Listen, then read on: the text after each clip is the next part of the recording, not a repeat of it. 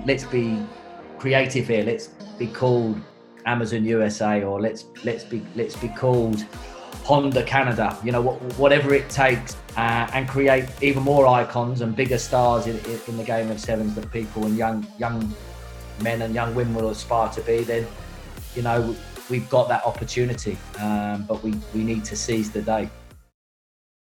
He's so dangerous. Freddy Krueger has nightmares about him. Hello and welcome to the Rugby Hive. I'm Dallin Stanford, and despite my South African accent, I was fortunate enough to play rugby for the United States on the Sevens World Series.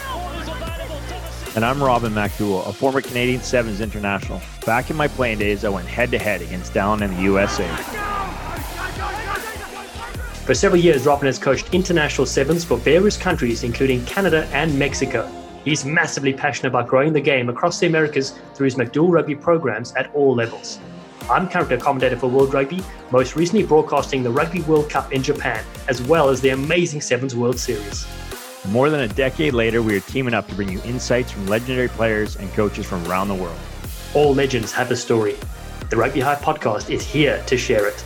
Welcome to the Hive.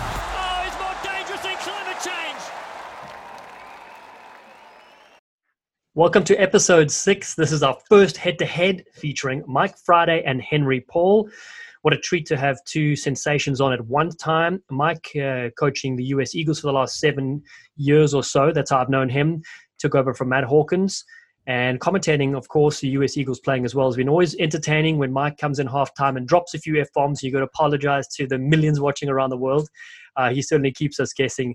And then Henry Paul, I only actually met Henry. I knew of his legendary status as a player in the league and rugby union uh, circles, but met him through Carl Tanana, the great Zulu warrior at the Dubai Sevens, um, and just wonderful to see just such brilliant characters involved, you know. Um, and I believe, Robin, you've been stepped by uh, by the great man yourself? Stepped, run over, offended. Yeah, I, I, I first met uh, H P on the World Sevens Series, him playing for England. I was on the receiving end, uh, I think, when he was on loan from the fifteens in, in George, in, in your part of the world, southern South Africa. And then uh, and then most recently, obviously, working together with him a bit in the in the Canadian men's setup. And from there, uh, Mike Friday, originally met him on the on the World Sevens Series. He was coaching England back in back in my early days. And uh, and then, uh, yeah, just, just a big fan of him as a coach, somebody I definitely look up to, having worked with so many different countries and uh, building programs and just being successful. So it's really special to, to have them both featured on here as as they're really close as well. Uh, what did you get up to this last this last week, and what do you got on the, on the go this week? Just a lot of beach, my friend, just getting outside, and it's so hot here in the, in the summer in Westport, Massachusetts. Lots of um, uh, beach beach rides as well on the bikes, uh, some sunset jars. I'm definitely keeping the drinks well away from Verity so she can't steal them. So uh, less social media for her, but at least more golden nectar for me. Uh, and then this coming week, my friend, uh, still doing some work on the Rugby Town Sevens Rewind. Got a chance to speak to the mullet man this past week. It was a real highlight. Um, his hair, though, I will say, is, is a bit of a letdown, my friend. He's going to have to uh, get back to work on that mullet uh, that made him famous at the Rugby Town Sevens last uh, last time. And, and yourself, my friend, I believe you went away this weekend for what would have been your actual wedding, right? Yeah, we had some family in town, so uh, we made we made uh, lemonade out of lemons as always. Uh, the wedding will be postponed for a year here, but uh, yeah, enjoyed uh, southern Vancouver Island. Went to the West Coast. So busy uh, with COVID, Canadians not being able to travel outside the country. So it, it looked like downtown Las Vegas in beautiful Tofino Tofino Ucluelet, and uh, and bumped into the legendary Canadian Jeb Sinclair, one of Havana's old uh, teammates there. So he's he bought a golden retriever. Him and his partner bought a golden retriever at the same time as as my fiance and I did. So uh, you know, as retired rugby players, we set up a puppy date on the Long Beach in Tofino and let our dogs run wild. But uh, it was good to see the big man and uh, and to meet his pop. And uh, yeah, the back back to work this week and and dialed right in. So looking forward to uh, doing a bit of planning with rugby and uh, getting caught up on the Hive this week. Beautiful. And any shout outs or thank yous you got for us? Yeah, just a good friend, Brett Kannenberg. Uh, he's doing a lot of work in behind the scenes to fire up McDougall Rugby. We're we're hoping to kickstart again this fall with a return to play plan. So there's a lot of paperwork to do uh, to make sure all the athletes and staff are are safe, of course. Um, but uh, he did he did me a great favor. He um, he framed my my one of my Mexican World Cup jerseys that the girls gave me. And uh, he's he's got a side business called Canwood Timberworks, and he does that on the side outside of being a school teacher, and just a huge community guy. So shout out to Brett Kannenberg and Canwood Timberworks. How about you? Well, firstly, I need to get some jerseys framed. So I don't know if he's an international star yet, so we'll have to get him involved with that, you know. But uh, yeah, I, I just was very impressed with our last uh, uh, response to episode five. Uh, Fijian fans of Osio Kalinasau. And uh, it was just, just great to see everybody, you know, hitting the play button. And then then seeing Ben Ryan this past week post that, it, you know, it has been four years to the day that uh, uh, his side lifted that gold medal at the twenty sixteen Olympic Games. So that was really special, and it's cool to see how, you know, we we we timing timing wise we featured him, and then all of a sudden it, it happened as well. But a couple other little shout outs from my side. Tiger Rugby, uh, founded by the great Paul Holmes and James Walker, two good personal friends of mine from the Republic uh, that are doing wonderful work here in North America. tiger rugby dot com, you can check them out online. They've got some camps coming up because there's not much rugby going on here in the U S currently, so it's good to see them still keeping things going. And then another rugby friend of mine, this one uh, with Palos Verdes Rugby in Southern California, um, Jeremy Wilkinson, he's founded Focus Care Products, um, which is a rugby-owned company that focuses on C B D oils, um, tinctures, a couple of great things, uh, and they call focus care products dot com. So he sent me a bunch of samples, so I'm keen to test them out and uh, and see how they go. And make uh, sure without, uh, make sure yeah. you send a shipment to, to the Mullet Man. Yeah, the Mullet Man, exactly. He'll need some of that. Uh, of course, Rugby Coffee, we need to get some products to you because I know you've been funneling fifty-five jars. So uh, we'll get that out pretty soon to you, my friend. Without further ado, here is episode number six. Today's guests are legends Mike Friday and Henry Paul. Mike Friday is one of the most successful sevens coaches of all time. He led England on the H S B C World Rugby Sevens Series to third in two thousand five and second in two thousand six, with Henry Paul being a standout member of that talented squad. Friday then took Kenya from twelfth to fifth in the world, their best ever finish in Sevens history. And recently, he turned potential into podium finishes, with Team U S A climbing the ladder from thirteenth in twenty fourteen to series runners-up in twenty nineteen. His side was the most consistent team on the planet in twenty nineteen, playing in all ten semi-finals. Friday will take the U S A Eagles for the second time to the Olympic Games. This time it's Japan twenty twenty-one. The former England Sevens captain is also two-time winner of the Anglo-Welsh Cup with London Wasps. Henry Paul has done what many dream of but can never accomplish, play both rugby league and rugby union successfully. So much so that he represented New Zealand in rugby league twenty-four times from nineteen ninety-five to two thousand one, scoring one hundred twenty-one points and playing in two Rugby League World Cups. The following year, he debuted for England in rugby union, playing in six tests from two thousand two to two thousand four and later the Sevens World Series. He has played well over five hundred professional club matches. In league, he has represented Wakefield Trinity, Wigan one hundred forty-seven times, scoring five hundred fifty points and winning the Super League Grand Final. Bradford Bulls one hundred times, amassing a remarkable nine hundred sixty points and winning the Super League Grand Final. And Harlequin sixty-three times, scoring two hundred forty points. In union, he's played for Bath, Gloucester, Leeds Carnegie and Rotherham. He has also won a silver medal in Sevens at the two thousand six Commonwealth Games and is the current Canadian Sevens head coach preparing for the Olympic Games in Japan. In today's episode, we talk about the England Sevens program being cut by the R F U in twenty twenty ahead of the twenty twenty-one Olympics. We also go down memory lane when Paul played for Friday on the Sevens World Series, as well as how he was able to represent both New Zealand and England. We talk about both guests, how they got started with coaching, their programs in U S A and Canada as they prepare for the Olympic Games, and what it's like coaching against each other. What was touring like in the early years? Why is Friday named Giza? And why are Russians the friendliest people on earth? Here are legends Mike Friday, U S A Sevens coach, and Henry Paul, Canadian Sevens coach. All right, gents, listen, thanks so much for joining us. It's uh, quite a change uh, that we've seen. The last time I think us four were at the same venue was Vancouver Sevens in March with forty thousand fans. And here we are all across the world. How, how are we doing there? H P, how, how's things going during this break? Yeah, I'm uh, coming quite a quite a decent baker at the moment, uh, doing a bit of baking. Um, yeah, just trying to stay sane. Um, a lot of analysis. Uh, You know, the season seems to be wrapped up, so putting a lot of stuff together for individuals and a team, and um, yeah, trying to keep up to date on my COVID nineteen knowledge. Um, yeah, every day is a bit of a challenge. I'm wearing pants today for your for your uh, vlog, for this video. Uh, that's nice to be able to put some pants on. That's a real treat. So what's your favorite thing you've been baking? Oh, yeah, I've been trying, like, like I love uh, banana bread. So different different forms of banana bread. So I'm trying to throw in some sweet potato in my banana bread, like just because I can at the moment. Um, no, it's been, yeah, it's been really, really good trying different things. So It, it sounds dis- it sounds disastrous actually on this side with a sweet potato. Now, Mike, yourself, how are things going for you in England?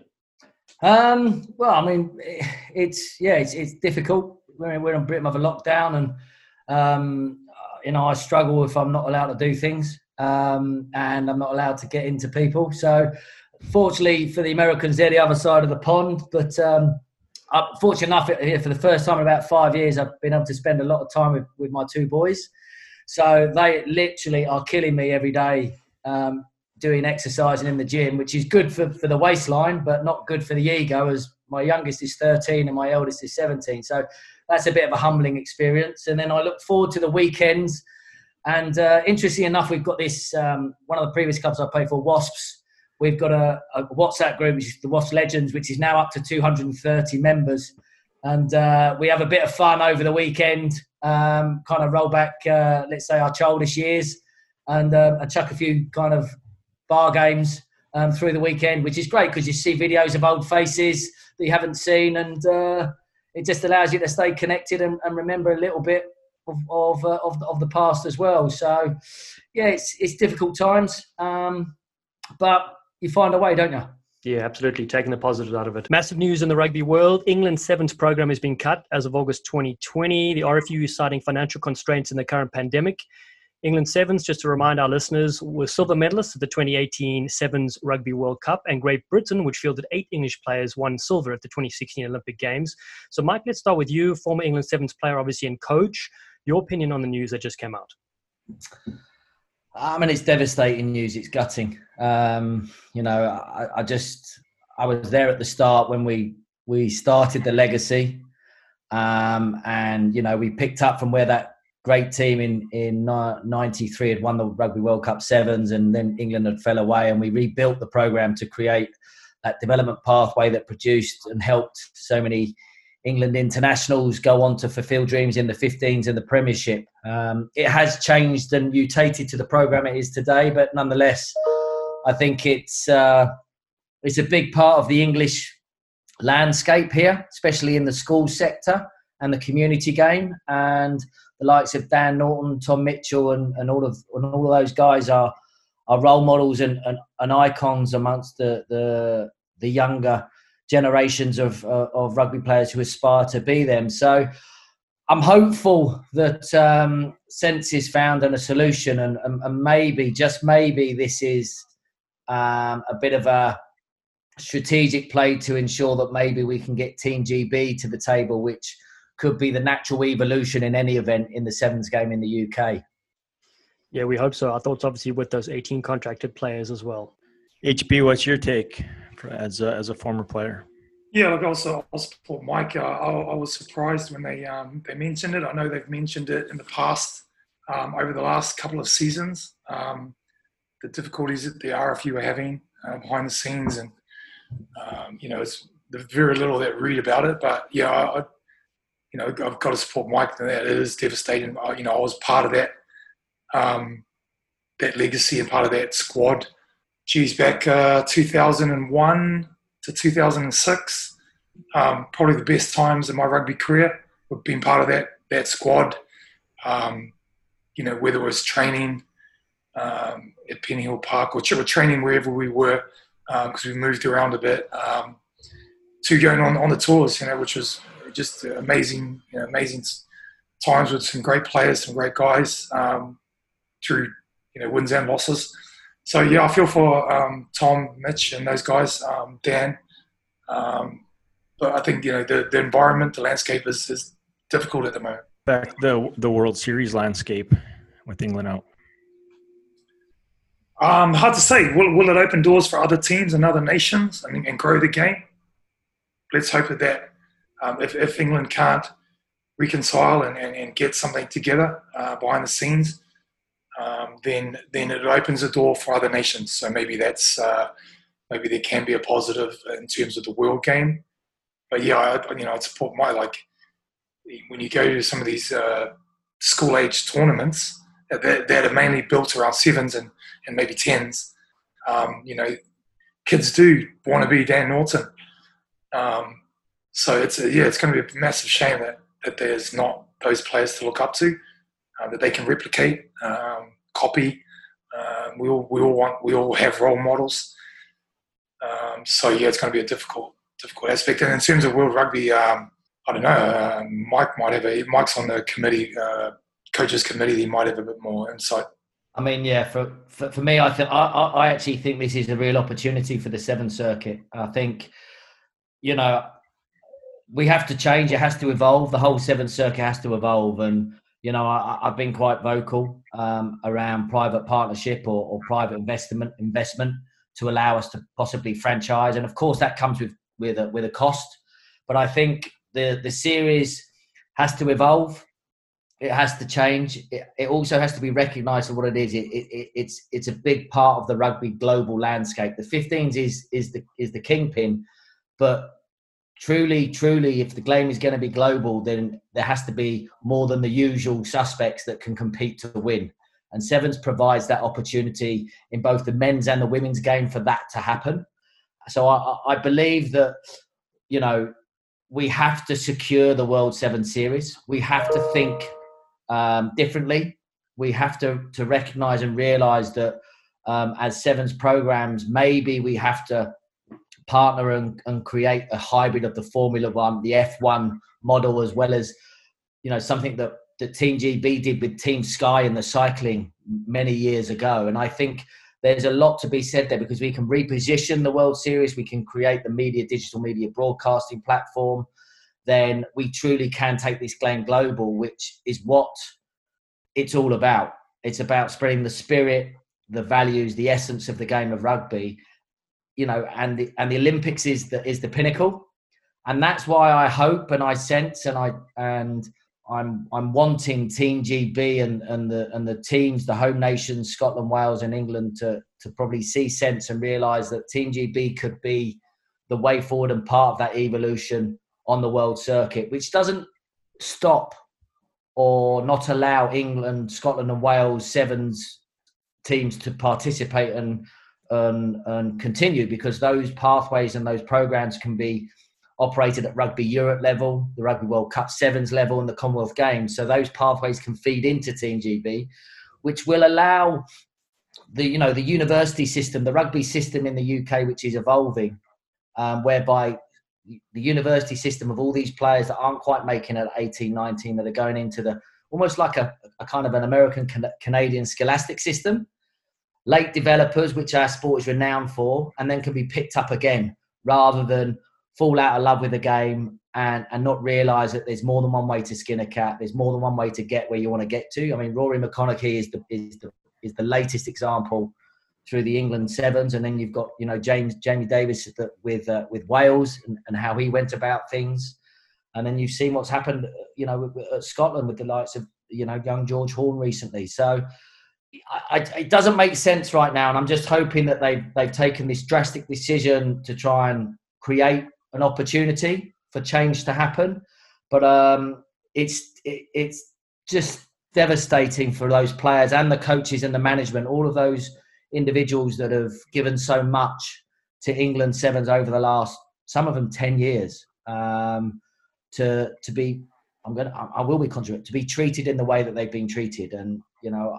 We all understand the, the cost of running a program, but by the same token, if it's underpins the essence of the community game, then surely you find a way to keep the dream alive and um, and, and mitigate or manage some of those losses. So, yeah, it's, uh, heart heart goes out to all of them, um, but I, I hope some commercial business sense and some evolution can happen on the World Series, because we're in difficult times at the moment, and we need to think differently, but we need to recognise that sevens is very much a future of making sure that rugby stays global and stays relevant.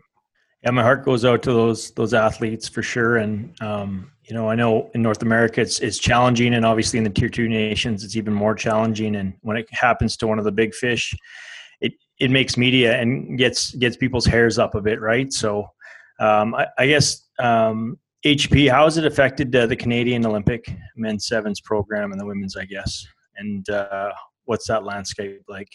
Well, like, as you know, Robin, it's a, you know it's an amateur sport here in, in Canada. Um, we do our best. Uh, uh, sevens players, uh, you know, we, you know, they're, they're probably some of the most talented f- footballers we've got in Canada.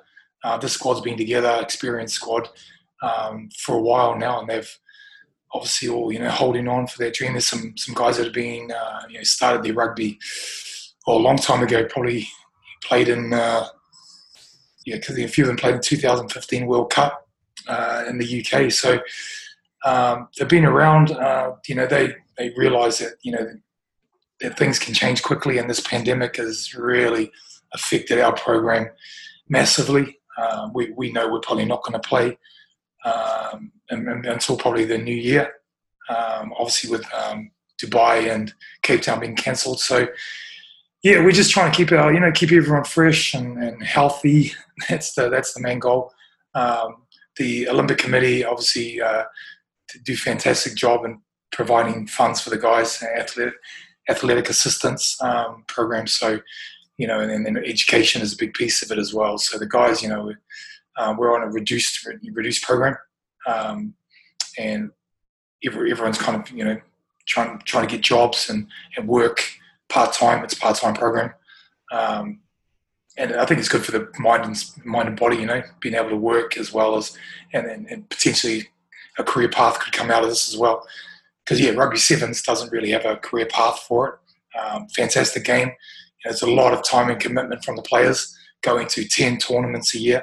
It's pretty much six months. So uh, it's difficult. It's it's challenging. Um, but they love it. You know, we all, we all love it, coaches, managers, um, and when we get a bit of success against some of the, the top tier, tier one nations, um, it feels even sweeter, you know?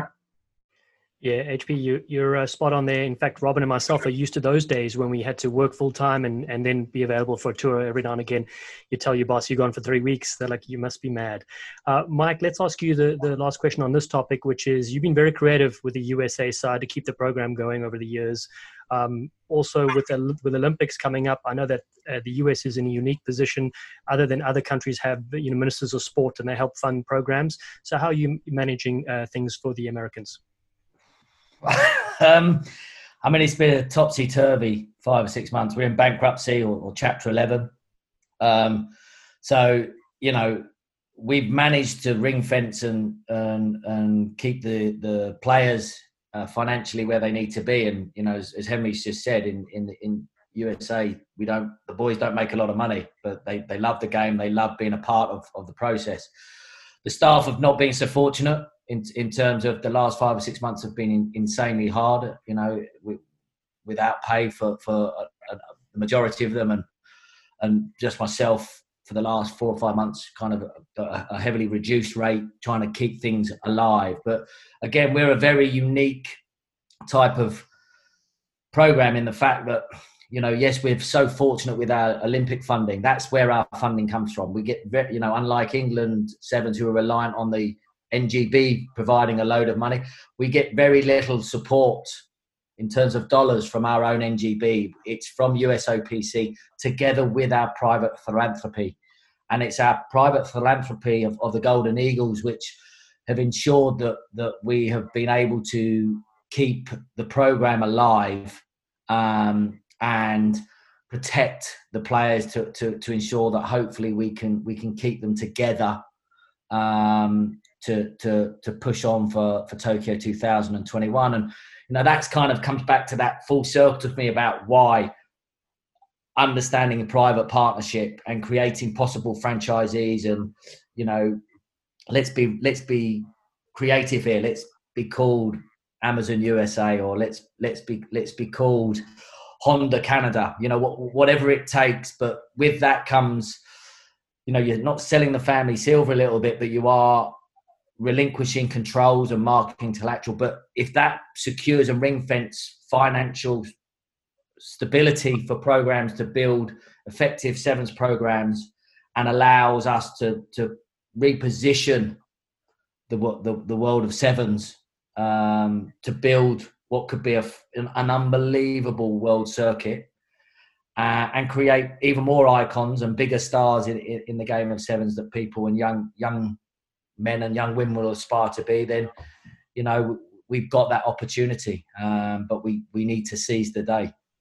So, Mike, uh, we'll let you go first because I know you coached H P, but uh, yeah, I had an idea a few months ago when we got rolling. I, I loved, I think it's so cool. You used to coach them, and uh, and now you guys are going head to head on the World Series. So we'll start with you. How did you first meet H P, and what were your earliest impressions? Um, well, funny enough, the first first time I obviously I've, I'd watched H P a lot play rugby league, um, where he was box office as a, as a young bloke. And interestingly enough, Wigan came to the Middlesex Sevens. Um, I think it was ninety-five. Uh, an unbelievable team of which Henry was was was their their standoff, um, and they were unbelievable. And Henry had this insane ability to go off either foot, left or right, um, and he read the game so well. So I always watched him from afar as a player. Um, and when they came that that day and they blew the world apart, you know, you could see he was a special talent. Then I got to, to see him up close and personal when he came to England Sevens um, as he made the transition into Union. And the, the great thing about Henry as a player is he was never content with the current answer. So whatever the play, whatever the move, he was always looking to improve it, change it, make it better, keep that thinking and that creativity working. And sometimes, you know, dependent on... on how you interpret that with Henry, it depends whether you saw him as that creative spirit, which is what he was, or oh, is he is he trying to upset or change something? You know, Henry's ability to read a game and and make a decision at the coalface, phenomenal, absolutely phenomenal. And H P, what was your your take playing for Friday? I guess early on and then later on. Oh, I'm still gushing there, uh, Robin. Thanks, Mike. Um... yeah, I'll never say uh, it again. yeah. No, you know, I, I I laughed when I first met Mike. Um, obviously, it was the when I, when I first met Mike, uh, I knew going into that England Sevens um, environment, that camp with Joe Lydon, that uh, you know, I knew I knew about Mike and I knew his playing career with England Sevens. Um, but he had that. Um, to me, it sounded like a London gangster accent. All right, mate. All right, mate. And uh, I, I used to just crack up laughing with him, and but yeah, I mean, Mike straight away from day one. I think we, we I think we bonded just over initially uh, Mike's knowledge of, of obviously rugby league because he, you know, and, and sport in general. Um, so it's pretty easy to to like Mike because we both had a lot in common in terms of sport. And then um, in terms of detail, yeah, I, I mean, you know, being coached under Joe and Mike, and then Mike just on his own. Um, Like they, they allowed you to play. We had structures in place. There was a framework. Um, but I think the best thing about sevens uh, is sometimes you you can can go outside of the framework. And um, being under you know a bunch of coaches and um, especially that time at England Sevens where they allowed some freedom and let you play, uh, but then always come back to what Uh, was pretty much our go-to, which was H P, get the ball to your wingers, because you know, at, that, at that time we had phenomenal gas, you know, Richard Horton, Ollie Phillips, uh, Tom Vandell, Dave Strettle, Hugo Monia. You could just reel off all of the best young talent for England, James Simpson-Daniel. And really, yeah, my, my job was pretty easy.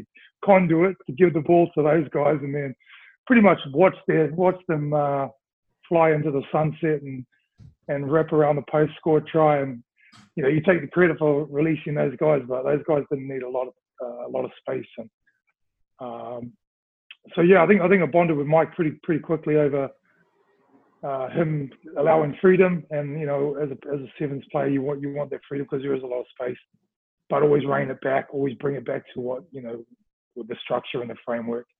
Um, which is pretty much what I what I do is, is my coaching regime is to pretty much copy the blueprint of what Mike and Joe and all those guys before me uh, uh, sort of laid down. And H P, let's go to that halftime chat. Uh, so when I commentate on the Sevens World Series, we often have to apologize for anybody's language, right, in the huddle. And I know when I'm doing a U S A game and, and the camera comes into Mike and the team is going to be shouting, there's going to be screaming, um, he's going to blow a gasket. And I'm just hoping he doesn't swear because then I have to apologize straight afterwards, you know. But tell us as a player, what was it like being in some of those huddles? Yeah, I've seen some of those um, those rants. Uh, to be honest, I, he didn't really...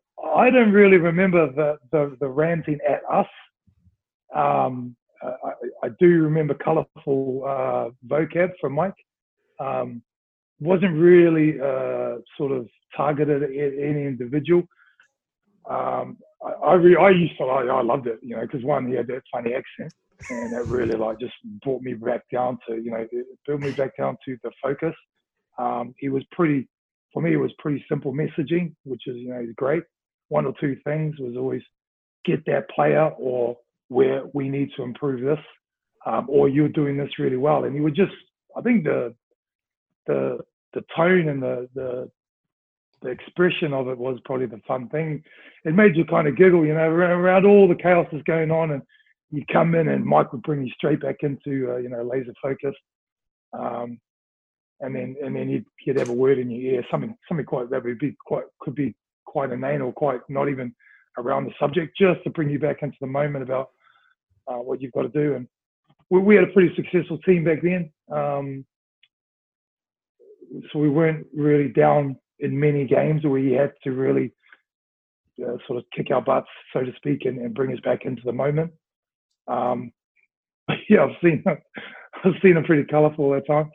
Well, yeah, it's good fun. It's part, it's part of the, you know, the passion. The energy is, is part of it. It's totally part of it. Mike, let's go to you quickly for, on that, because uh, obviously you've been around the series for so long. Uh, give us your your your, your uh, um, insight into coming into the halftime huddle. Yeah, I mean, I agree with Ken. It's very, very. It, it is tailored to the to the team and the individual, and, and, and to those to those those moments. I'll be honest with you, it is. I think probably in my younger days, I was, as as H has just said, I was probably more colourful because I was coming from a playing into a coaching. Believe it or not, and I know you lot have to apologise nine times out of ten when you leave the U S A halftime huddle, but it's not me, it's Danny Barrett. He purposely, purposely now, consciously, I leave it and he chucks a couple of F-bombs in, just knowing that that's going to come out. That's the that's what I have to live with with the likes of Danny Barrett now. But I think, you know, as H has, has said, for me, I think... There's all, I always do something to try and bring them back to the moment, to make them focus on what they've got to do next. And then I'll talk about two or three things that I want them to do or, or to continue doing, because that's all you can do. And then if I need to pick somebody off individually, that will happen whilst Madison's talking or whilst one of the other boys are talking or, or as I'm walking in or walking out. And you can only make small changes. You've got to have done your work before and after. And then as Henry's just said, you've got to trust them to go out there and Uh, and, and express themselves and give them their freedom. And sometimes they get it wrong, sometimes they get it right. Um, that's unfortunately the beauty and the pain of the game that we that we play on the World Series. Yeah, it's fascinating to hear that. We uh, spoke to Andy Friend, and and his character is a little different. Uh, he's soft-spoken, you know, and so it's really interesting to hear, hear from, from how you guys cope with your players. Uh, let's go back a bit. Touring on the Sevens World Series, or touring in general, has changed tremendously over the years. Uh, you know, things you could do back then you can't do these days. Uh, Mike, anything on your side that you remember traveling or touring that involved H P uh, or, or that or that team? We no, only I, have an we only have an hour. Okay, so I, I think look, I, I've I travelled. You love Mike.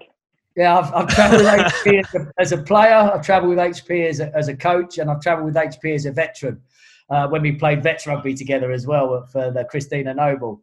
And I think. The, the, the most important thing to, to note about Henry is, right, he's a, he's a proper character. Um, and, you know, Henry is um, a, uh, an individual that is is able to express himself both on the pitch and off the pitch. Henry has a, is a great character socially. Um, he knows how to enjoy himself, and he knows how to enjoy himself with everybody else. Um, and I think that's a real positive part of being part of a squad. But the, the big thing about Henry was, as as a player, is, like, rain or shine, whatever's gone on, whenever you call him to train, whether it's at nine in the morning or or wherever, Henry rocks up and he delivers. The unfortunate thing was that if we had had, let's just say we'd had a colourful night the night before, which we did, if we think about Barley back after the Commonwealth Commonwealth Games in two thousand six. And I, I will tell this story because it's brilliant, right? Because Henry can turn up and deliver. But unfortunately, these young players like David Strettle back then and, and, and, and Matthew Tate and, and those guys, they can't. And there was, and and I told them, look, you've got to deliver. We we got to do this. You've got forty-eight hours to go mental. And believe me, as a group, management, players, we had an amazing time. But then we had to call it in. And I knew that Henry, well, I know what Henry's capable of doing, both like off the pitch and on it. And we, and I knew that he'd probably push the boundaries, right? Which is exactly what you expect from Henry, because he does it on the pitch as well. And uh, he was at the far end, and he had his visor on, and he had his sunglasses on. And I was like, I'm going to get you. And literally, I was like, right, we're running shuttles. And literally, we ran shuttles for forty-five minutes. And Henry just kept going back, kept going, eyes forward, visors on. You had Tatey on his knees. You had Vandell. You had all of Strettle just hanging. And Amor, who's the captain, just looked across me. And he knew as well. And, and Simon was fit. And he was like, it's got to stop, because it was hot. But Henry was like, I'm having none of it, mate. You, you ain't going to beat me. In the end, I, had to, I had to call it in and call it a day. But that's the, the beauty of a character like Sauce when you're on when you're out touring and when you're out, is that he's he is able to galvanise the boys off the pitch, and but he's also, most importantly, when it comes to dealing with the business on it, he can do it. And that's the the part of the journey that young players need to learn and need to be a part of, of, of where understand your body and where your your boundaries are. And I mean, we've got some great stories, you know, not for this podcast, but we've got some great stories. Henry, I've done a number of podcasts where they talk about your top tourists, who you would bring with you. Canada are so fortunate, and they've got both Henry and they've got Kingsley, um, because they're in my top three um, every time, all the time when it comes to touring.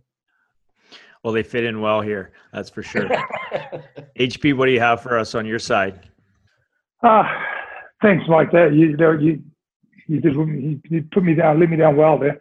Um, you know, I think my my first uh, memory of playing with England is at Hong Kong, and um, I think one of the one of the lightest stories was um, at the at the end of the tournament we played. I, I think that first year, two thousand one, Mike, or two thousand two. Yeah, one. Two thousand one. Two thousand one, and in the rain. Yeah, yeah, it was pretty wet. Uh, we played Fiji in the final, played Serevi, played a, you know, a class Fijian team. And I don't think anyone really had seen much of England at that time to suggest that we would go on and win that tournament. And obviously that, you know, still to this day, it's the tournament to win because of the, the hype around it and the history. Um, and we won that tournament. And that night, it became a tradition, which started for the next few Hong Kongs after that is, the dress shirt that you wear, uh, we were at one of the bars, it might have been Joe Bananas or, or, or one of the uh, uh, pubs Don't where um, it became a tradition to to rip the pocket off your shirt, your dress shirt, because uh, we were celebrating the win and we're obviously going back to our clubs. And uh, I just remember it was being in a bit of a haze, we were ripping each other's shirts and basically the shirt would come off then. Um, and I just, just reached out for the shirt and ripped his pocket off his shirt, and, and it wasn't one of our guys. It wasn't one of the team. And this, this luckily English guys just looked at me as I've ripped his shirt. He's going, oh, bloody hell, you're Henry Paul. And I'm going, yeah, really, I'll buy you a beer. Oh. So he got involved with ripping shirts, and it became a rip a, rip a shirt-a-thon, and that became a tradition. And it's a lovely tradition when you win. Yeah, just I just have to be careful on who you who you pick as the person you're ripping shirts and. Yeah, we, we had a lot of, yeah, I mean, off the field, I'd say that, you know, to to create a, you know, some team spirit and, and build camaraderie, sometimes you, you uh, you know, it's not all about what happens on the field. It's it's built um, at training by all the hard work and then, you know, going, you know, being a t- good tourist. Um, and that, that just makes those those trips away, especially when you're away from your family and, and friends. And, and your clubs, uh, it makes it worthwhile. It makes all the all the hard work, uh, you know, why, why the reason you play, I think. And how how have you seen? Sorry, how have you seen the series evolve since your playing days to now as a coach in the last fifteen, twenty years? it's way more professional. It's um, there's a lot more uh, put into uh, the teams and to the the coaching side of it. Um, the teams, the coaching uh, staffs are bigger, um, I'd say, um, but it's still got that intimate feel. It's still got that um, family atmosphere. You know, we I think we all want our obviously we all want our teams to win, and we you know we're quite hard on each other and and our teams, but there's a nice camaraderie off the field as well. Uh, especially some of the guys that we know, obviously I know Mike, but even some of the new, you know, coaching uh, staff that you come across, um, there's a real, you know, family atmosphere there, and, and, and you have like the conversations, you know, around rugby and also not around rugby, which is really nice, because you can sometimes become, you know, just it's just all rugby, rugby, rugby, uh, but you're sitting in airports for a long time, you're on buses for a long time, so uh, that part of it's still the same, which is which is really nice. And let's touch on your playing career as H B First. Um, you excelled at both rugby union and league, sevens and fifteens. What elements of each code did you like? Uh, I like the money. yeah, like, let's be honest. I played professional sport because, you know, you know, it was I was a high, you know I was a, a trainee teacher back in Auckland um, before I went to England. Uh, signed a four-year deal with Wigan. Uh, I'd signed for the Warriors. Uh, they were the Auckland Warriors at that time, and uh, what was the N R L, the A R L at the time. So it was one of uh, probably twenty, thirty kids um, from about fifteen to eighteen that had signed for the Warriors. Um, and I was in that production line um, where I don't think, you know, I learned about professionalism quite early in my career. Um, they signed a bunch of young kids up, and then hope that you fight your way through and become a, a top professional. But I was able to leave uh, Auckland because I, I was on that treadmill with them, um, and I, who knew if you get even a shot to play in the uh, N R L. Um, a lot of the guys that I played with, top young uh, players, never never went on and played uh, top-level uh, premiership, uh, top-level rugby, because they just got lost in the, in the, in the numbers and um, you know, the way that professionalism is. So I, I got away, I got out, uh, quite lucky, worked out a deal between Wigan and, and Auckland.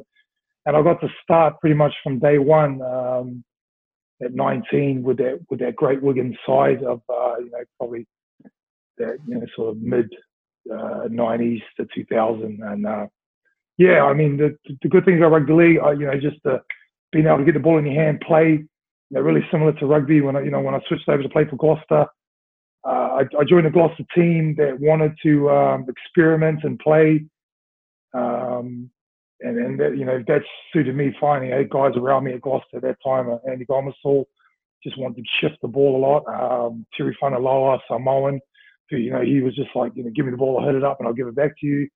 Uh, we had to coax Ludovic Mercier out of kicking it all the time, uh, which meant we basically had to uh, beat him up at training and say, pass the ball, because the guy had a, you know, he had a rifle, rifle boot, cannon boot. They could shift at sixty meters. So, and then we had young, young wingers on our wings that, you know, wanted to see the ball. Um, James Simpson-Daniel, Marcel Garvey.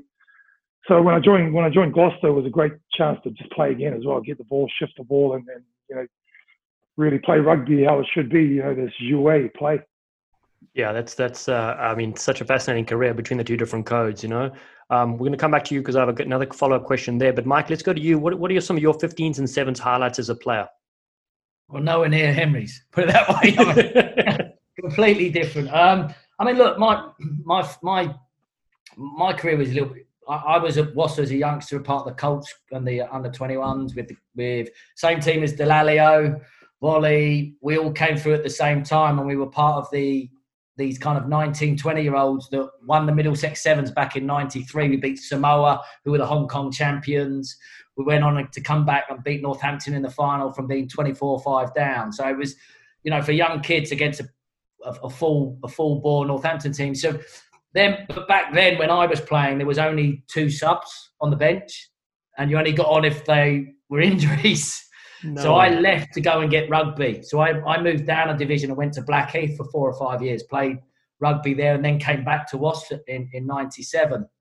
Um, and, you know, within that time, I, I kind of got close to England they were not really, because I'm the, I was the same age as Dawson and Bracken, and I wasn't as good as them. So the reality was I had to to, to carve a different niche away from the club game, and, and I wasn't uh, what you would say a passing scrum half. I was a running scrum half, which is always a problem. Um, so you know, I, I found my my niche and my my opening in sevens, which kind of suited my my kind of maverick, the way I played the game. So I, I went with England to uh, the Commonwealth Games in ninety-eight, Kuala Lumpur, um, which was an experience. Um, and then obviously with, with England to the World Cup in two thousand one in Argentina, uh, where again, we, we always played with, we had an exceptional group of players on paper, but we never took it seriously. I mean, you know, we always met two days before or the night before and flew and just got on with it. And you were coming up against a New Zealand team that had been in camp for four or five weeks, the same with the Australians and so forth. So we were always good for the that one performance, but never the continuity of, of, of three or four. So I had, a, I had a what I would say an average kind of playing career. I had a great times at London Wasps, you know, um, and, and enjoyed playing with some great players. And I had a great time playing with England and playing on the Invitation Seven circuit as well. So I was just fortunate enough to, to bridge the amateur and the professional game. So I got to to to make sure I had a balanced outlook on, on life, um, but more importantly, was able to experience the early days of professionalism where you are allowed to be yourself. Whereas I think nowadays that the new age professional, they're a, they're a different type of person um, and, a, and a different character to manage Uh, and B, which is an interesting evolution over the last kind of fifteen, twenty years within the, the professional game of rugby. I love, Mike, how you said you weren't much of a passing scrum half, but when H P joined your team, you're like, just pass the ball. All I want you to get out to the wingers. Like, do, do as I say, not as I did, right? That's, that's one of those great things as a coach. Like, uh, I, I can't call you the geezer because I don't know I don't know your nickname, and Hiriyama uh, let out one of my old nicknames that I despise. But uh, I, what's your, where does geezer come from? Uh, it's, a, it's a nickname I got given when I was at Wasps when I was a like a nineteen-year-old, and it, and back then there was this uh, song by the Shaman called Ebenezer Good, Easy Good, Easy Good, Ebenezer Good, and I was the only bloke from London Wasps, which was northwest London, that was from southeast London. So my accent's different to all of the other boys in London, as Henry has so articulately put. And I said, he's, a, he's like, that's what I said when I first heard him speak. It's like, oh, no, like, uh, there's a New Zealand thing, right? What do I know about London and uh, and ga- ga- gangsters? Mike's a gangster. He just obviously went into real estate, but that's a front. That's a total front. That's, a, that's, a, that's his, like, secret identity in the background. He's just, yeah, mate. He's chopping knees. He's taking people out. Now, H P, uh, your journey, of course, fascinating, um, playing league for New Zealand. And then how were you able to transition and and, and, and kind of uh, get into the England setup uh, in, in Union? Uh, yeah, that was a, that was a yeah, fascinating time. Um, I mean, my history, family history, my, my grandfather's English. He was born in Liverpool, brought up in Keswick in Cumbria.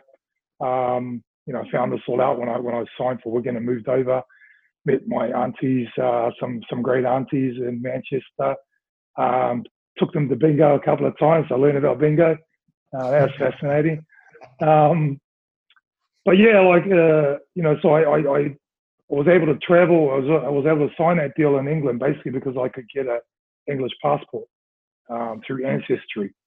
Um, so I did that. Got my British passport. Some you know dual dual. passport holder, and then you know I had, I had like amazing time with New Zealand Rugby League. Loved my loved my career with Rugby League and with Wigan and Bradford, um, London Broncos uh, at the end of my career there.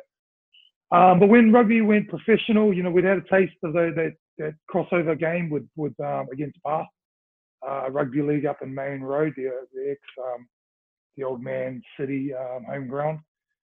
Um, and then obviously played uh, Bath at Twickenham, which was, you know, fascinating, exciting. Um, then we played the Middlesex Sevens, um, and there was a buzz there. And then I'd always seen, growing up in New Zealand, seen the Hong Kong Sevens, um, seen Sevens, you know, uh, the format.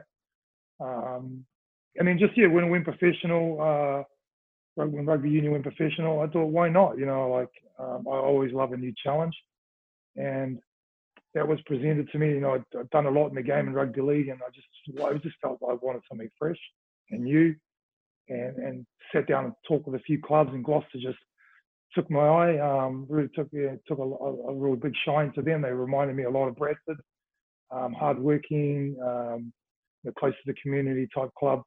Um, and yeah, so I, you know, relished that that challenge. And then obviously when I switched over, Clive Woodward knew my ancestry and, you know, asked me, asked me if, you know, if there would be a possibility there, you know, you, you qualify for England, would you play? Spoke to my folks about it. You know, my dad's a proud Maori, um, my mum's proud English, um, English woman. So, you know, what, you know, I had no problem, you know, you know switching my allegiance, um, and I'm in a really fortunate place now, you know, whether it's rugby league, rugby union, England versus New Zealand, it's a win-win for me. Uh, I don't see why I can't be proud of both sides of my family, you know.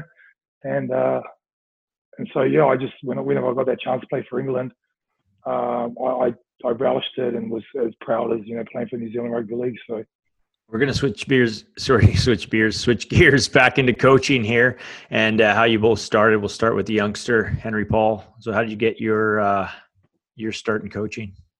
I suppose like every player that's coming through, um, I did a lot of uh, coaching clinics for certain clubs, whatever club I played for. Um, you know, coming from a teaching background initially, um, I got no, I'm, I'm a big kid myself, so I got no problem jumping out in a field of kids and starting up a game of whatever, um, whether it's scarecrow tag or, you know, just touch rugby. So um, I was always uh, asked to go and do clinics at first and then camps. Um, and that progresses into helping out, on, you know, a couple of nights a week at, at different clubs because you're mates or, or friends of the family. Um, so I was always going to different trainings and, you know, it was, a really, it was good for my rugby career, uh, my rugby My own, my own rugby self, self, you know, getting to run around during the day professionally and then in the evenings jump out against some amateur club and and, and get stood up by some amateur player that's working a job as well. I'd be like, "Wow, that's embarrassing. I got to lift my game," you know. So I did all that uh, as a, during my playing career, and then my, my real start was um, was Steve Diamond, um, who, would, who was a, a friend of mine and someone I you know. bumped head was he was coaching um, Sale Sharks uh, a lot during my career, and you know we we he was my uh, England Saxons coach. He was looking for a coach. I was just coming out of my sort of playing career at, at Leeds Carnegie. Um, he wondered, you know, is is I was chatting to a team in maybe Japan to, to keep my career keep going, um, hanging on in there, and. Uh, Steve asked me if, you know, I'd like to spend two weeks in Denver and a week in New York coaching the Russian team um, in their preparation for the Rugby World Cup in two thousand eleven. I said, yeah, of course, I'd love to. So I went and did that three-week uh, stint with them, and we were pretty successful. Uh, took, took the England team pretty close, uh, beat Uruguay. So they asked if I would stay on and coach in the E N C and then coach in the Rugby World Cup. And I thought, wow, what, you know, when will I get the chance to coach in the Rugby World Cup, especially in New Zealand? So I took that chance, and yeah, I, I never looked back from um, from playing. I literally retired that summer and took over that yeah that um that Russian team with with, with Steve, became his attack coach, and then uh, a year and a half into that, after the World Cup, they asked me to be the head coach for the, the Sevens, and they were trying to get on become a core team. Uh, we played a couple of uh, couple of tournaments on the World Series.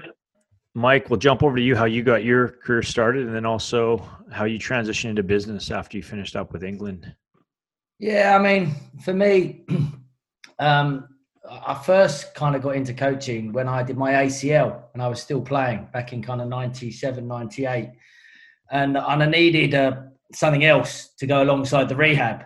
Um So I agreed to do my local club, my grassroots club, uh, where, where, you know, I'd learned as a five-year-old and just to give a bit back, really. Um, and enjoyed it, got into it, um, and started and ended up doing my level one and level two. We ended up having a great couple of years. And when I got back fit, I was I just continued doing it whilst I was alongside playing, because Wasps back then normally played on a Sunday, not a Saturday. So I was able to, to attend the games and do a bit of that. So that's kind of how I got started in coaching. And then the reality is how I ended up getting my kind of, what I'd say my first real break in coaching was probably off the back of the two thousand one World Cup Sevens where I was captain. And I'd had such a terrible experience with the coach and everything, all the things that, you know, sometimes you learn the most from the people that are, are bad experience. And there was an application for the England Sevens coach. And I thought, I was still playing. I was still at Wasps. So I, I applied. And I got down to the, uh, I was on the final interview and I was in front of Clive, uh, John Spencer, and back then the performance director, Chris Spice, and went well. I then got a call um, three weeks later saying, look, um, we haven't given you the job because you should still be playing. And I still had a year to go on my Wasps contract as well. Um, but, you know, we're going to give it to Joe Lydon. Okay, blah, blah, blah, but he, he's going to contact you. And I'd, I'd already said I'm not playing anymore. I said I'm done with Sevens. And he phoned me two weeks later and he said, will you, will you be, will you come in and be my kind of, do my, be my technical assistant? And I said, yeah, I am, but I'm still playing at Wasps. I'm just starting my surveying, surveying career again. And he said, right. He said, no, but I said, but okay, fine. And he said, but there's one condition is you've got to play.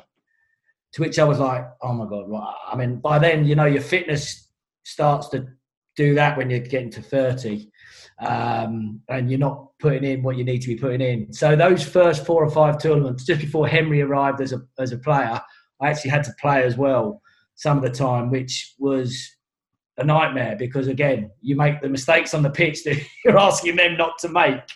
So that's how I got my first break, and I really focused more on the technical side then, um, making sure my detail was right because I'm going to have players on the premiership that knew what they were doing, so you can't bluff them. You've got to know what you're talking about, and then it's about how you can build those effective relationships to get the best out of them. So that's how I ended up in it, um, and then I kind of took multiple pathways from there on. That's really interesting. And, and just, you know, one thing that, that took me back when I was, uh, I was playing for Canada when you were coaching England is, is when you decided to step out and you obviously focused on your, your business for a while. And, uh, I'm just, you know, obviously, you know, running, running, uh, the U S men currently and living in England, you must be a, you know, an expert at man management and just seeing, I just want to know some, some background on how your business has helped you be, you know, yeah. a, a, well, a successful coach.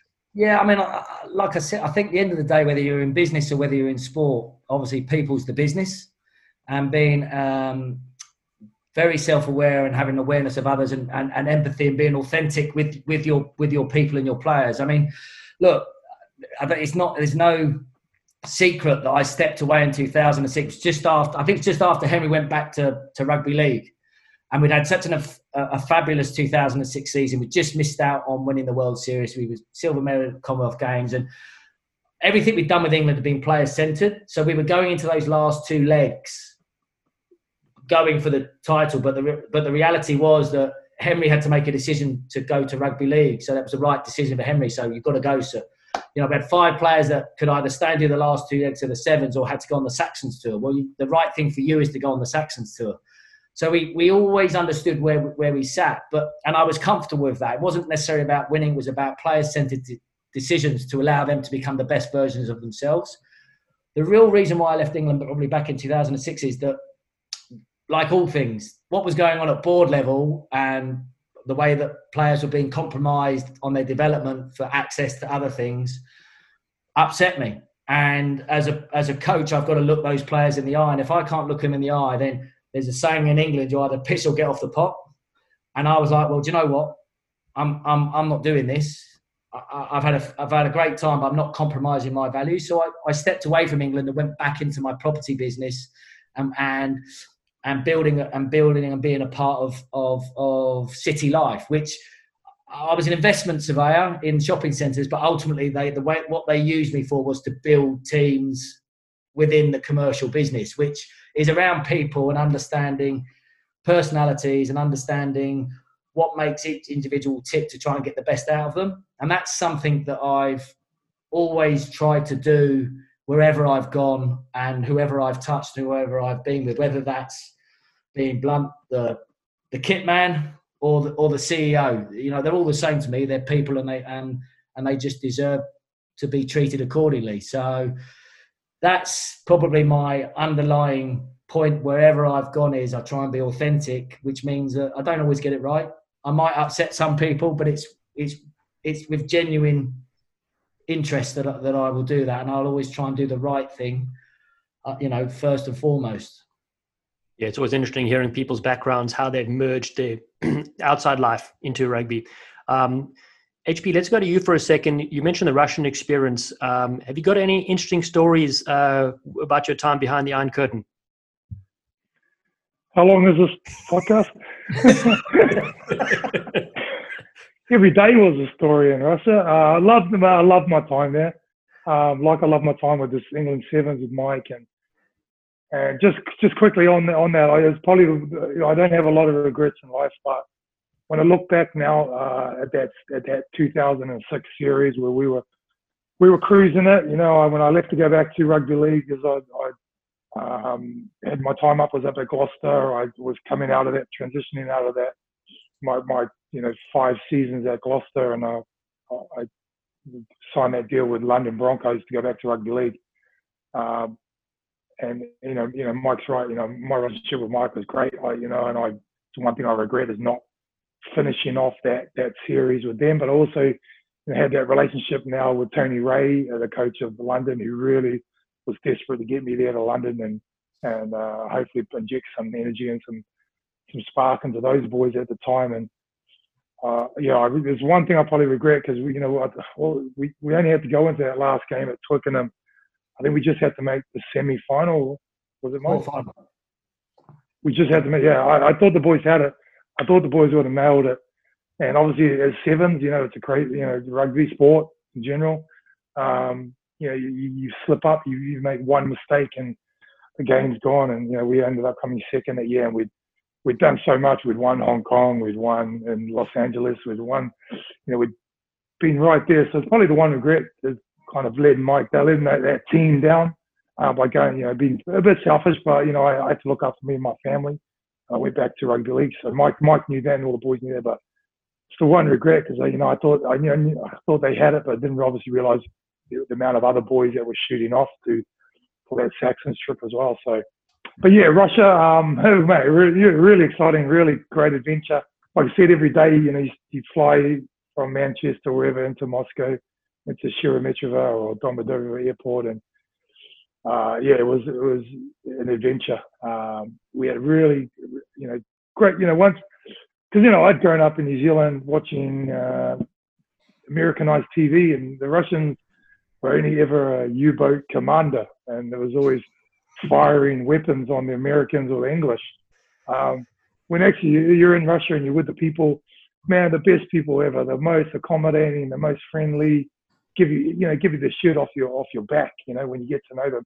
Uh, so I loved my time there. I loved my time with the, with the players, with the, the management, um, got nothing but, but positives and some, yeah, yeah, some funny stories. Like when we, when we, so one of the best for me was, um, we, we had to name a fifty for the World Cup, and um, we had a board meeting uh, to to lay out. And, and to be honest, to pick the, the Russian team, well, I don't want to say it was easy, but you know the the, the depth of, of playing. You know, there's only really six professional professionalized teams there, so um, the, the the good players really stand out quite quickly. So we had we had our thirty for the World Cup, and we had to obviously add twenty other guys to that list to.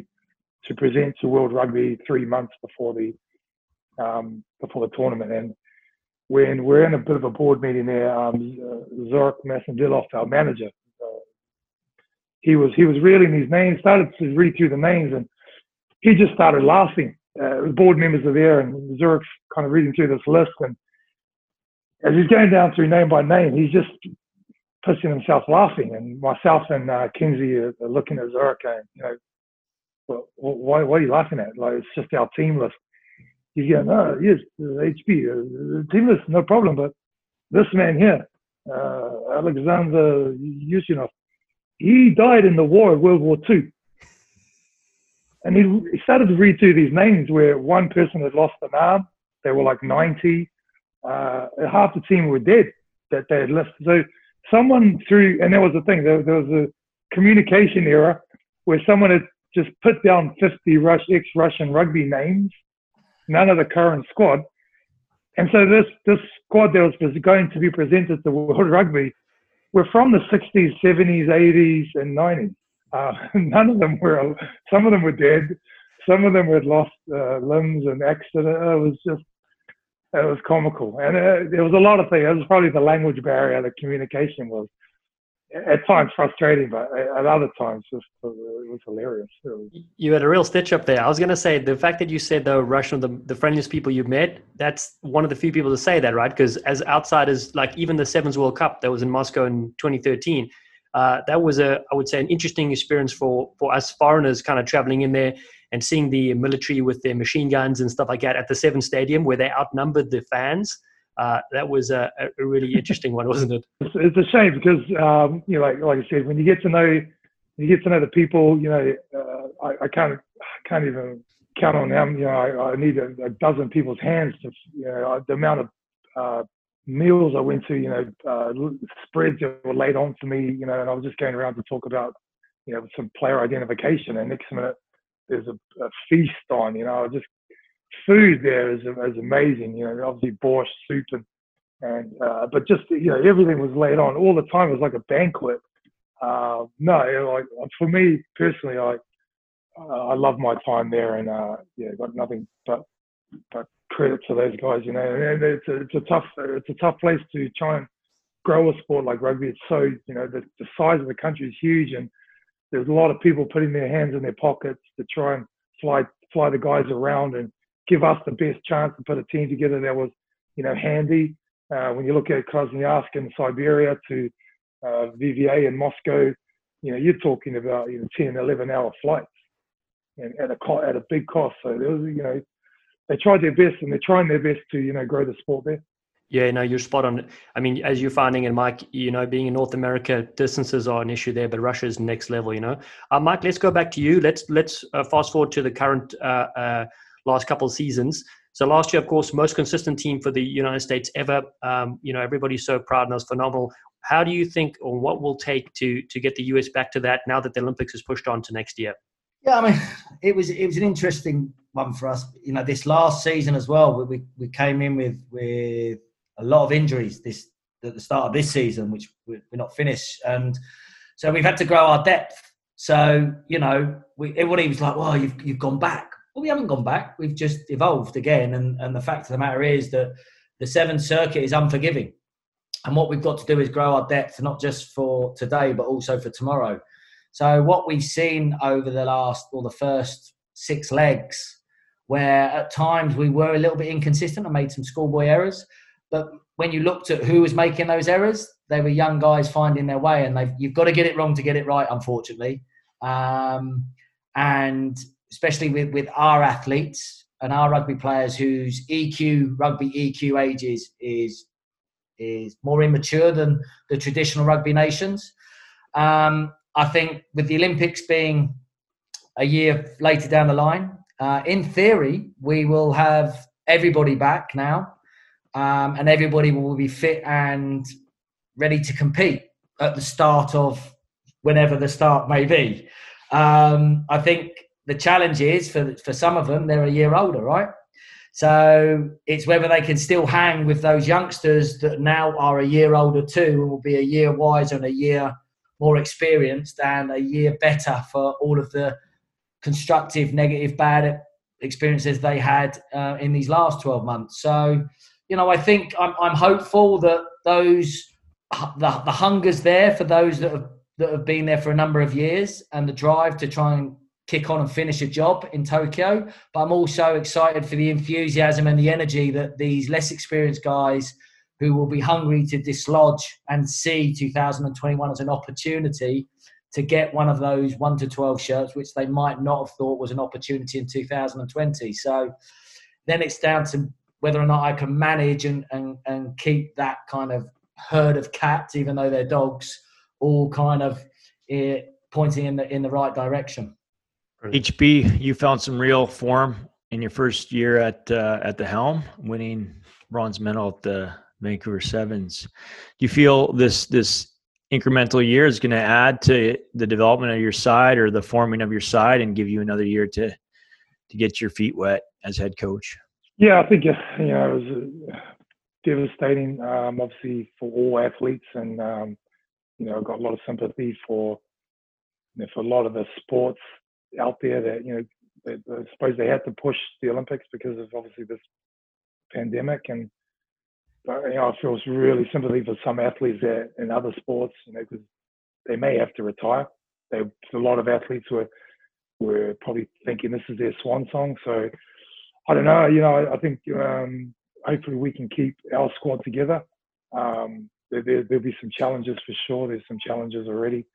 Um, I don't know, you know, we, we, we were building nicely. You know, I've not been in the job for too long, so uh, players are still learning, um, you know, my processes and, you know, and protocols, and um, I'm still learning about them. You know, the, the biggest takeaway I ever took away from Mike and, and, and my time with him was how easily he transitioned people in, whether you're a young kid from from National One coming into our environment for the first time. Um, you know, most of the time he used to put the, those kids with me, and I'd have to mentor, um, which meant we got up to trouble uh, a, a lot of times, and I'd go against the grain of what the rest of the team were doing, and go off on our own and do our own little moves. And um, but uh, I suppose that's one of the things, you know, I try to learn as a as a, as a I'm not a young coach, you know. I wish I could say I was young, but uh, not been on the circuit, especially the sevens, for uh, a while, and with a, with a team like Canada that's got a lot of potential. Um, now maybe having to transition some young guys in potentially.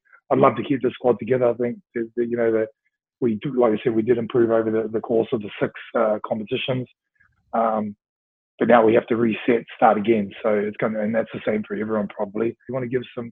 some goals and some, some dates and plan, but right now, like uh, like everyone in every walk of life, we're kind of all about, it's a bit unknown. So yeah, first job is to keep the squad together, and then um, and then just build on what we've been building in the last uh, nine months. Now, another question is that uh, you know, obviously being connected to to the men in Canada, there's a number of guys that have come back from professional contracts.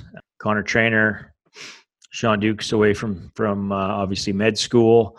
And then a number of the guys that have been in the program for ten years or so that are, are hanging on and still performing uh, mentally and physically. You know, they've been, those guys have been, been fighting for this on and off the field for a number of years, but uh, also being, for myself, being involved in the development pathway. I know a lot of these young guys might be pushing. So I know if I was a young man, I'd be chomping at the bit as well, which is obviously, you know, going to raise the competition. Do you see any young guys putting their hand up now with a year extension to the build-up in Canada? Yeah, there's a bunch of young guys, but they're they're my secret, um, they're my X factor. So I, I'm not. No, there's no one, no one coming through. It's, it's, it's we're, we're struggling. Uh, no, there's you know, you know, the U twenty guys. There's some, there's some talented guys there. Um, you know, I think the future's bright for sevens and fifteens. Um, we want to try and give them some some good pathways. You know, this. The pandemic doesn't help because we had a U U20s. Uh, uh, we're you know we're getting ready to go for a big tour, and you know things like that. Things like to improve, like what Mike said, that E Q, you know, and um, and, and give them some more ex- rugby experiences where, you know, you're right. You know, you got you got to you got to make the mistakes. Um, you know, one one thing I've always been proud of Mike. Uh, you know, when you have a relationship with someone, and you know, I saw how how well Mike did with Kenya and how well Mike did with U S A. I've always been really proud of. Of him, and I like I know I know that guy. I know you know that guy shouting in the middle of the tunnel or in the middle of the huddle. Yeah, I know that guy. Uh, and then people ask me, why is he so crazy? I said, no, it's passion. That's passion. It's not craziness. Um, but yeah, you know, we we we're trying to build that. You know, the, what the guys in this current Canadian team have, have done is created a lot of interest and buzz and energy for those young guys coming through. Um, so I, I hope that all of them stay around and.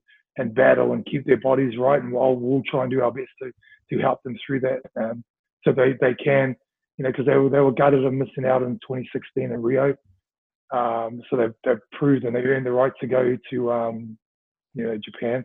So let's hope that we can get them all through there. Yeah, and I think overall for Canada and the U S to both be going to men and women is huge for the sport in, in North America, and I think for, you know, it's valuable for global rugby, for the sport to grow in, in this market, in this region. Uh, I got I got an X Factor uh, question that I didn't run by Dallin here, but uh, I woke up this morning early to see that D T H has, uh, has is leaving Glasgow. So um, I'm like, where's he going next? Where's he going next? So I don't know if you're allowed to talk about it. Is there any chance that uh, he's relocating back to my island here and fighting for a spot, or is is that off the record? Um, what a player. What what a job he did for us in the Ripper Charge. The guys, uh, I got nothing but, like, Amber, like, he's an awesome player, wicked player. I'd love to have D T H as part of this program. Um, same with Kyle Arjon. You know, we, you know, you, you, you target players, um, you know, because you've just thrown this on me, so... You know, would he, would he fit in this program? For sure. Can the guy play? Outstanding player. Proven it over, consistent over loads of years. And he was awesome for us in that Ripper Charge in uh, Marseille uh, to, to get into the World Cup. Um, but is that realistic right now? I, I, I don't know. Like, D, if you're listening to this podcast, give me a call. We'll have to go live. We'll have to go live today. Well, we've, we've talked to Andy Friend uh, this week, as well as Clark Laidlaw last night, about bringing in the big names. Obviously, other teams have tried it, uh, but you know, the common message is they gotta they gotta be in in well enough time. That way, uh, you're just mi- mixing with the tribe and mixing with the culture. So. Uh, you know, that's one thing. So, I mean, if this is news to you, then then probably he's he's sticking with the fifteens code. Okay, all right, we're just getting on to our final question for both of you, and we'll start with you, Mike. What's it like coaching on uh, the World Series against one of your former players like H P? Um, I mean, it's it's great. I mean, I love it. I mean, there's it, for me, it's great because it, it, it's it's the it's the it's the next generation, and you know, I'm, I'm not. You know, Henry is getting on a bit as well, but you know, he is, it is the next generation. It's it's great for me to see players that coached under me and that play, sorry, played for me now branching out and being successful as coaches. And you're you're you're seeing a lot of, for example, Henry's character, creativity, clear in the way that his players are playing for him and the way he goes about his business. And you know, for me, it's it's it's it's a joy because as, as Henry's touched upon, the World Circuit, the World Series. You know, when it's Saturday, Sunday, battle lines are drawn, you cross the white line, everybody is just wide-eyed and it's all out. But when we're in the hotel, before, afterwards, we'll often be sat at the table, we'll be having a yarn, we'll be talking, we'll be looking out for one another because it is a big family. It's a travelling circus. It's a mad circus. But, you know, everybody genuinely wants everybody to do well. Um, it's just those two days at the weekend where, as it should be, it's all-out warfare. It's Colosseum. It's it's Gladiator. Um, and as I said, I said, Henry's done a fantastic job with picking up the Canadian team and getting them to where they were. I mean, Vancouver, they were outstanding. Like, just recently, absolutely outstanding. You could see the confidence. You could see the way they were playing off the edges, which is kind of how Henry would keep the ball alive as a play. You know, he talked about the fact, yeah, I just used to serve the wingers. He didn't just used to serve the wingers. He used to hold the middle of the pitch to ensure that the wingers had space. And if people over-pursued, he would see it, it'd be gone, and they'd come back the other way. So that that ability to transfer what you knew as a player into other players so they can see it too is a skill. Um, and you can see that Henry is educating and, and allowing those players to grow, not only technically, but there's a placebo thing, which is confidence. And that comes from your coach believing in you, nurturing you, mentoring you, supporting you. And, you know, Henry's doing a fantastic job. Amor did an amazing job with England, and look where, where he's moved on to now. Tim Walsh, again, did a lot of stuff with me, with Samurai, years gone by. He's doing phenomenally well with, with Australia. So for me, it's, it's, it's great to see all of these boys out there enjoying it, plying their trade, earning a living and pushing the game forward. Yeah, you must be very proud. I had a chance to coach against the late Rick Sudgett. I was coaching Mexico at uh, at twenty sixteen Olympic qualifiers, and uh, he coached me with Canada for a number of years. And uh, we had a, we there's a picture of us hanging out right before the kickoff, and uh, and just having a, a laugh and a hug. So uh, yeah, he was he was. You know, I was I was a kiddie cut for seven years, so he was so proud of where I'd come to, and uh, but then once it was kickoff, it was all business and side bets. But how it should be. yeah, yeah, all business. Uh, H P, how about you? How, how's it feel uh, coaching against your one of your former uh, mentors and coaches?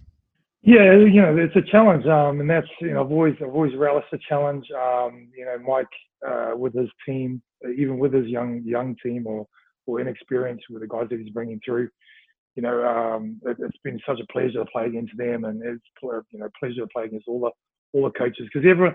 The, the good thing is everyone's got there's a different style and a different dynamic amongst all the teams. So you, when you analyse and you look at it, it's like, man, that that is different to them, and obviously Fiji are different to Samoa, and Samoa are different, you know.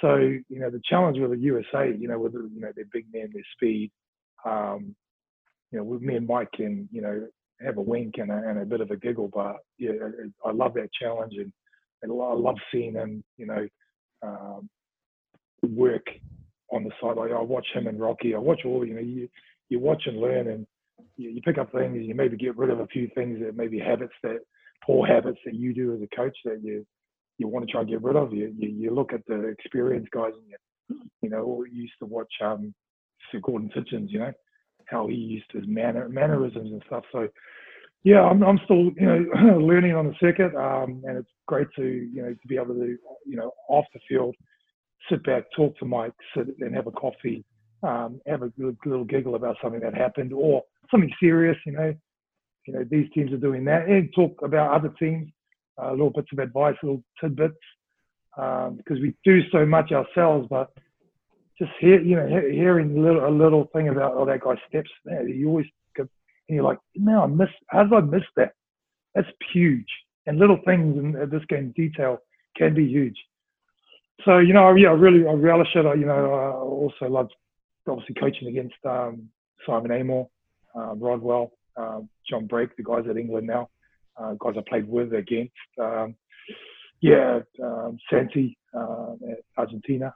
Uh, again, another nice guy off the field, but, you know, those guys on the field in the game's intense. Uh, it's what, you know, it's, it's another way of sort of having that.